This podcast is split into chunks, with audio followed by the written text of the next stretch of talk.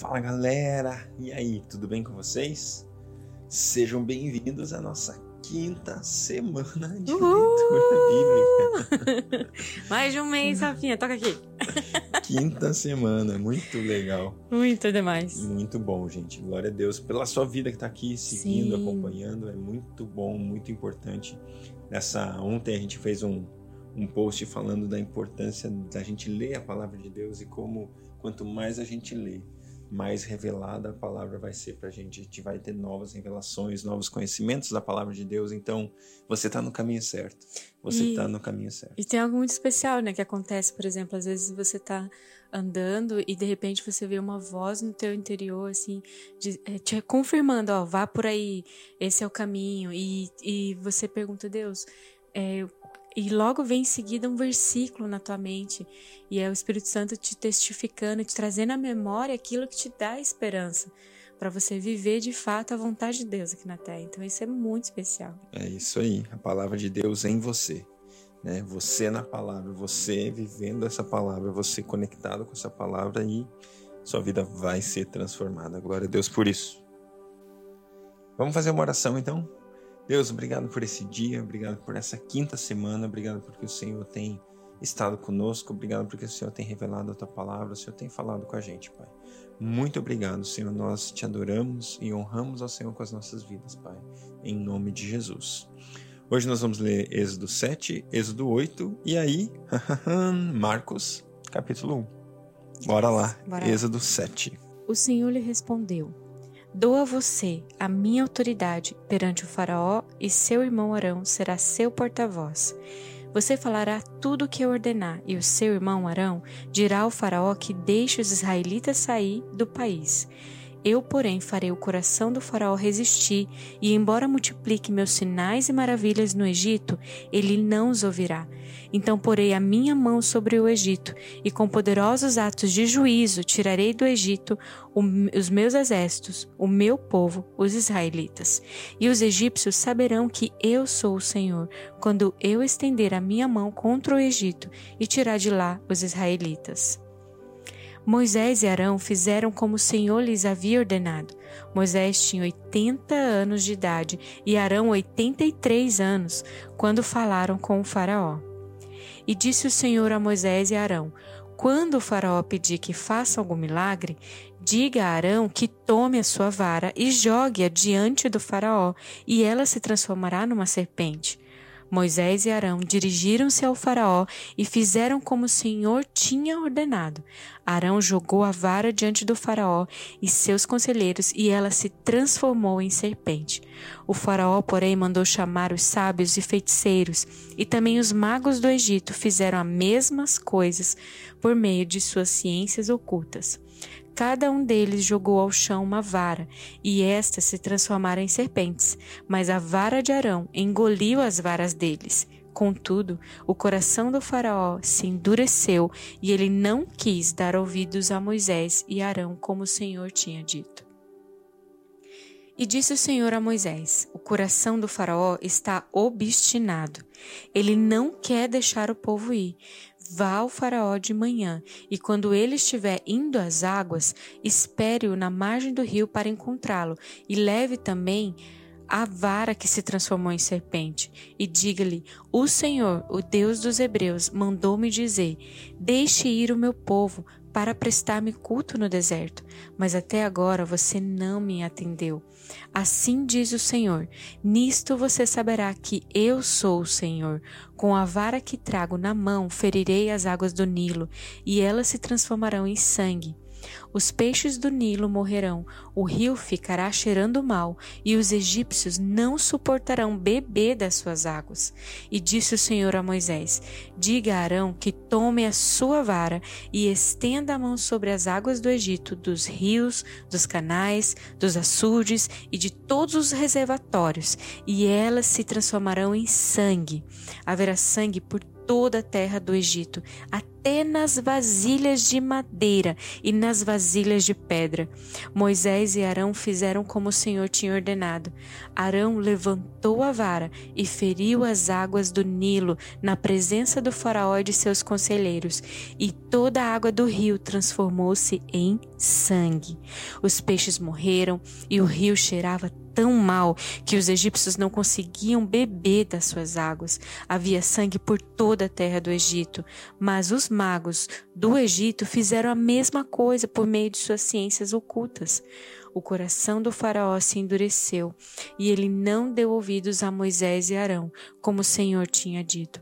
Ao contrário, deu-lhes as costas e voltou para o seu palácio. Nem assim o Faraó levou isso a sério. Todos os egípcios cavaram buracos às margens do Nilo para encontrar água potável, pois da água do rio não podiam mais beber.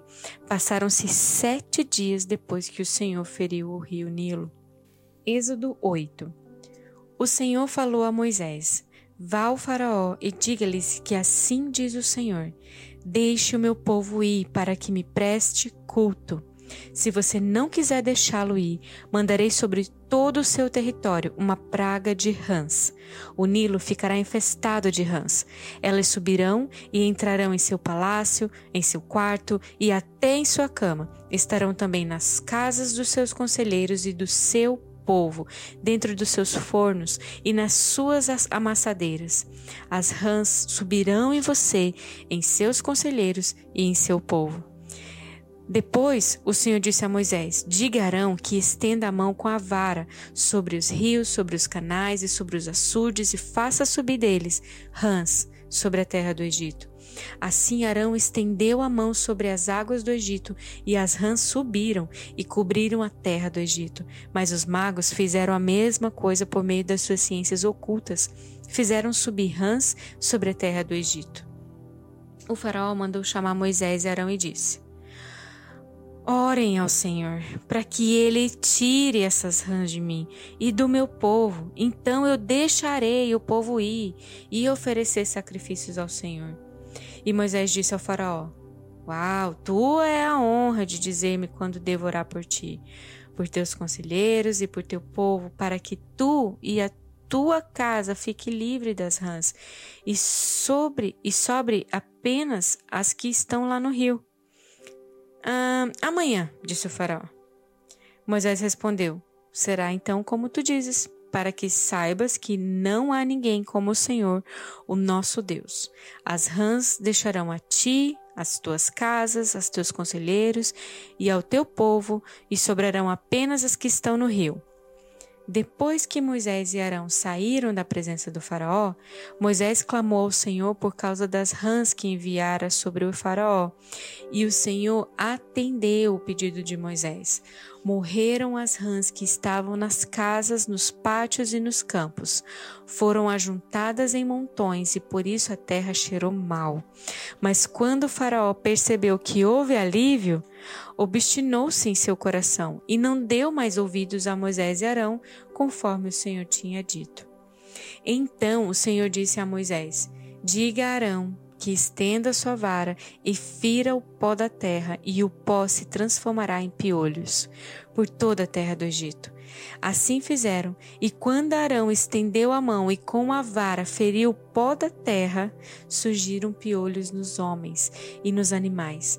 Todo o pó da terra do Egito transformou-se em piolhos. Mas quando os magos tentaram fazer subir piolhos por meio das suas ciências ocultas, eles não conseguiram. E os piolhos infestavam os homens e os animais. Os magos disseram ao Faraó: Isso é o dedo de Deus. Mas o coração do Faraó permaneceu endurecido e ele não quis ouvi-los conforme o Senhor tinha dito. Depois o Senhor disse a Moisés: Levante-se bem cedo e apresente-se ao Faraó quando ele estiver indo às águas. Diga-lhe que assim diz o Senhor: Deixe o meu povo ir para que me preste culto. E se você não deixar meu povo ir, enviarei enxames de moscas para atacar você, os seus conselheiros, o seu povo e as suas casas. As casas dos egípcios e o chão em que pisam se encherão de moscas. Mas naquele dia Tratarei de maneira diferente a terra de Gozen, onde habita o meu povo. Nenhum enxame de moscas se achará ali, para que você saiba que eu, o Senhor, estou nessa terra. Farei distinção entre o meu povo e o seu, e este sinal milagroso acontecerá amanhã. E assim fez o Senhor.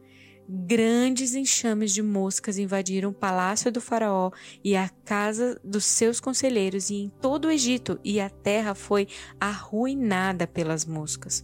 Então o Faraó mandou chamar Moisés e Arão e disse: Vão, vão oferecer sacrifícios ao seu Deus, mas não saiam do país. Isso não seria sensato, respondeu Moisés. Os sacrifícios que oferecemos ao Senhor, nosso Deus, são um sacrilégio para os egípcios. Se oferecermos sacrifícios que lhe pareçam sacrilégio, isso não os levará a nos pedrejar? Faremos três dias de viagem no deserto e ofereceremos sacrifícios ao Senhor nosso Deus como ele nos ordena. E disse o Faraó: Eu os deixarei ir e oferecer sacrifícios ao Senhor seu Deus no deserto, mas não se afastem muito e orem por mim também. Moisés respondeu: Assim que sair da tua presença, orarei ao Senhor, e amanhã os enxames de moscas deixarão Faraó, teus conselheiros e teu povo.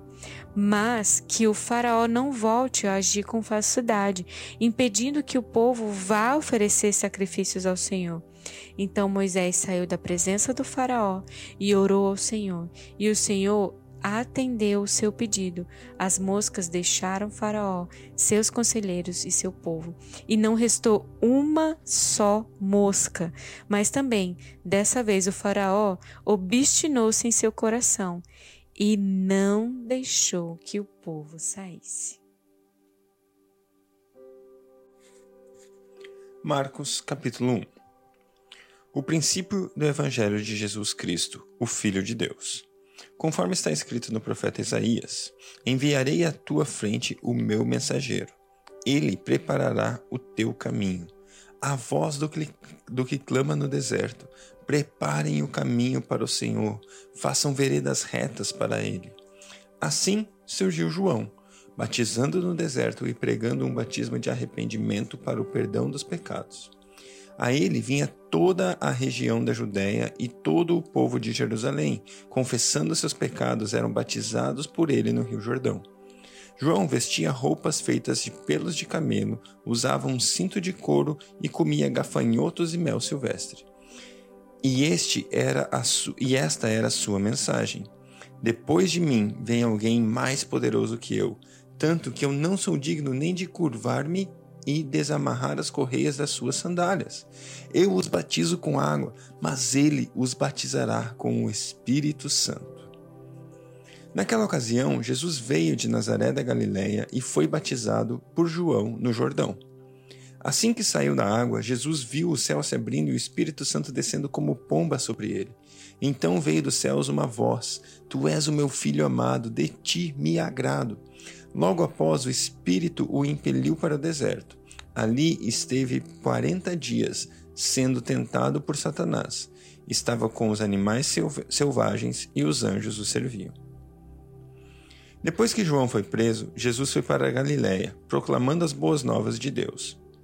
O tempo é chegado, dizia ele. O reino de Deus está próximo. Arrependam-se e creiam nas boas novas. Andando à beira do mar da Galiléia, Jesus viu Simão e seu irmão André lançando redes ao mar, pois eram pescadores. E Jesus lhes disse: Sigam-me e eu os farei pescadores de homem. No mesmo instante, eles deixaram as suas redes e o seguiram. Indo um pouco mais adiante, viu, um barco, viu num barco Tiago, filho de Zebedeu, e João, seu irmão, preparando as suas redes. Logo o chamou e eles o seguiram, deixando seu pai Zebedeu com os empregados no barco. Eles foram para Cafarnaum e logo que chegou o sábado, Jesus entrou na sinagoga e começou a ensinar. Todos ficavam maravilhados com o seu ensino, porque ele ensinava como alguém que tem autoridade e não como os mestres da lei. Justo naquele momento, na sinagoga, um homem possesso de um espírito imundo gritou: O que queres conosco, Jesus de Nazaré? Vieste para nos destruir? Sei quem tu és, o Santo de Deus. Cale-se e saia dele, repreendeu Jesus. O espírito imundo sacudiu o homem violentamente e saiu dele gritando. Todos ficaram tão admirados que perguntaram uns aos outros: O que é isso? Um novo ensino? E, e com autoridade? Até os espíritos imundos ele dá ordem e eles lhe obedecem. As notícias a seu respeito se espalharam rapidamente por toda a região da Galiléia. Logo que saíram da sinagoga, foram com Tiago e João à casa de Simão e André. A sogra de Simão estava na cama com febre e falaram a respeito dela a Jesus. Então ele se aproximou dela, tomou-a pela mão e a ajudou a se levantar. A febre baixou e ela começou a servi-los. Ao anoitecer, depois do pôr do sol, o povo levou a Jesus todos os seus doentes e endemoniados. Toda a cidade se reuniu à porta da casa, e Jesus curou muitos que sofriam de várias doenças. Também expulsou muitos demônios, não permitia, porém, que estes falassem, porque sabiam quem ele era. De madrugada, quando ainda estava escuro, Jesus levantou-se e saiu de casa e foi para um lugar deserto, onde ficou orando. Simão e seus companheiros foram procurá-lo e encontrá-lo, e ao encontrá-lo disseram: Todos estão te procurando. Jesus respondeu: Vamos para um outro lugar para os povoados vizinhos, para que eu também lá, para que também lá eu pregue. Foi por isso que eu vim. Então ele percorreu toda a Galiléia, pregando nas sinagogas e expulsando os demônios. Um leproso aproximou-se dele e suplicou-lhe de joelhos: Se quiseres, podes purificar-me. Cheio de compaixão, Jesus estendeu a mão, tocou nele e disse: Quero, seja purificado. Imediatamente a lepra o deixou e ele foi purificado. Em seguida, Jesus o despediu com uma severa advertência: Olhe, não conte isso a ninguém, mas vá mostrar-se sacerdote e ofereça, pela sua, pela sua purificação, os sacrifícios que Moisés ordenou, para que sirva de testemunho. Ele, porém, saiu e começou a tomar a tornar o fato público, espalhando a notícia. Por isso, Jesus não podia mais entrar publicamente em nenhuma cidade, mas ficava fora em lugares solitários. Todavia, assim mesmo, vinha a ele gente de todas as partes. Glória a Deus, glória a Deus. A gente hoje leu algumas histórias muito interessantes e eu queria destacar rapidamente aqui é, um fato ali na vida de, de Faraó, na vida do Faraó e ele conversando com Moisés. É, o momento das pragas das rãs é muito interessante. E é um momento que pode falar comigo e com você também. Muitas vezes eu e você lutamos para vencer alguma coisa nas nossas vidas. E a gente luta e luta e luta e não consegue. Aconteça o que acontecer, você se depara com uma rã na sua vida. Você chega lá na, na hora que você vai fazer algum forno lá, vai fazer uma comida no forno, tem uma rã lá. Você vai abrir a tua panela de sopa, tem uma rã na sopa. Você vai abrir teu armário, tem uma rã no armário. E essa rã que eu tô falando pode ser algum pecado, pode ser alguma coisa que você tem lutado para vencer. E deixa eu te falar uma coisa. Naquele momento em que Moisés e Faraó estavam conversando, o Faraó tomou uma decisão muito estranha. Muito estranha. Moisés fala para ele: Eu te dou a honra de escolher quando eu vou orar por você. E o faraó olha para Moisés e fala: Amanhã. Amanhã. Naquele momento que Moisés fala: Ei, quando que você quer ser livre? Quando que você quer vencer essa situação da sua vida? Quando que você quer deixar isso para trás? Moisés estava ali oferecendo algo instantâneo, algo que poderia ser naquele momento para Faraó. Porque a vitória, no caso, eu e você, olhando para as nossas vidas, nós já temos. O nosso Senhor Jesus Cristo já venceu. A obra que ele fez já é completa. Aquilo que ele fez já é perfeito. Nós não precisamos esperar até amanhã. Nós precisamos sim crer e colocar as nossas vidas aos pés de Jesus. Colocar os nossos corações aos pés de Jesus e falar: Jesus, me liberta hoje. Me liberta agora, porque eu sei que você já venceu.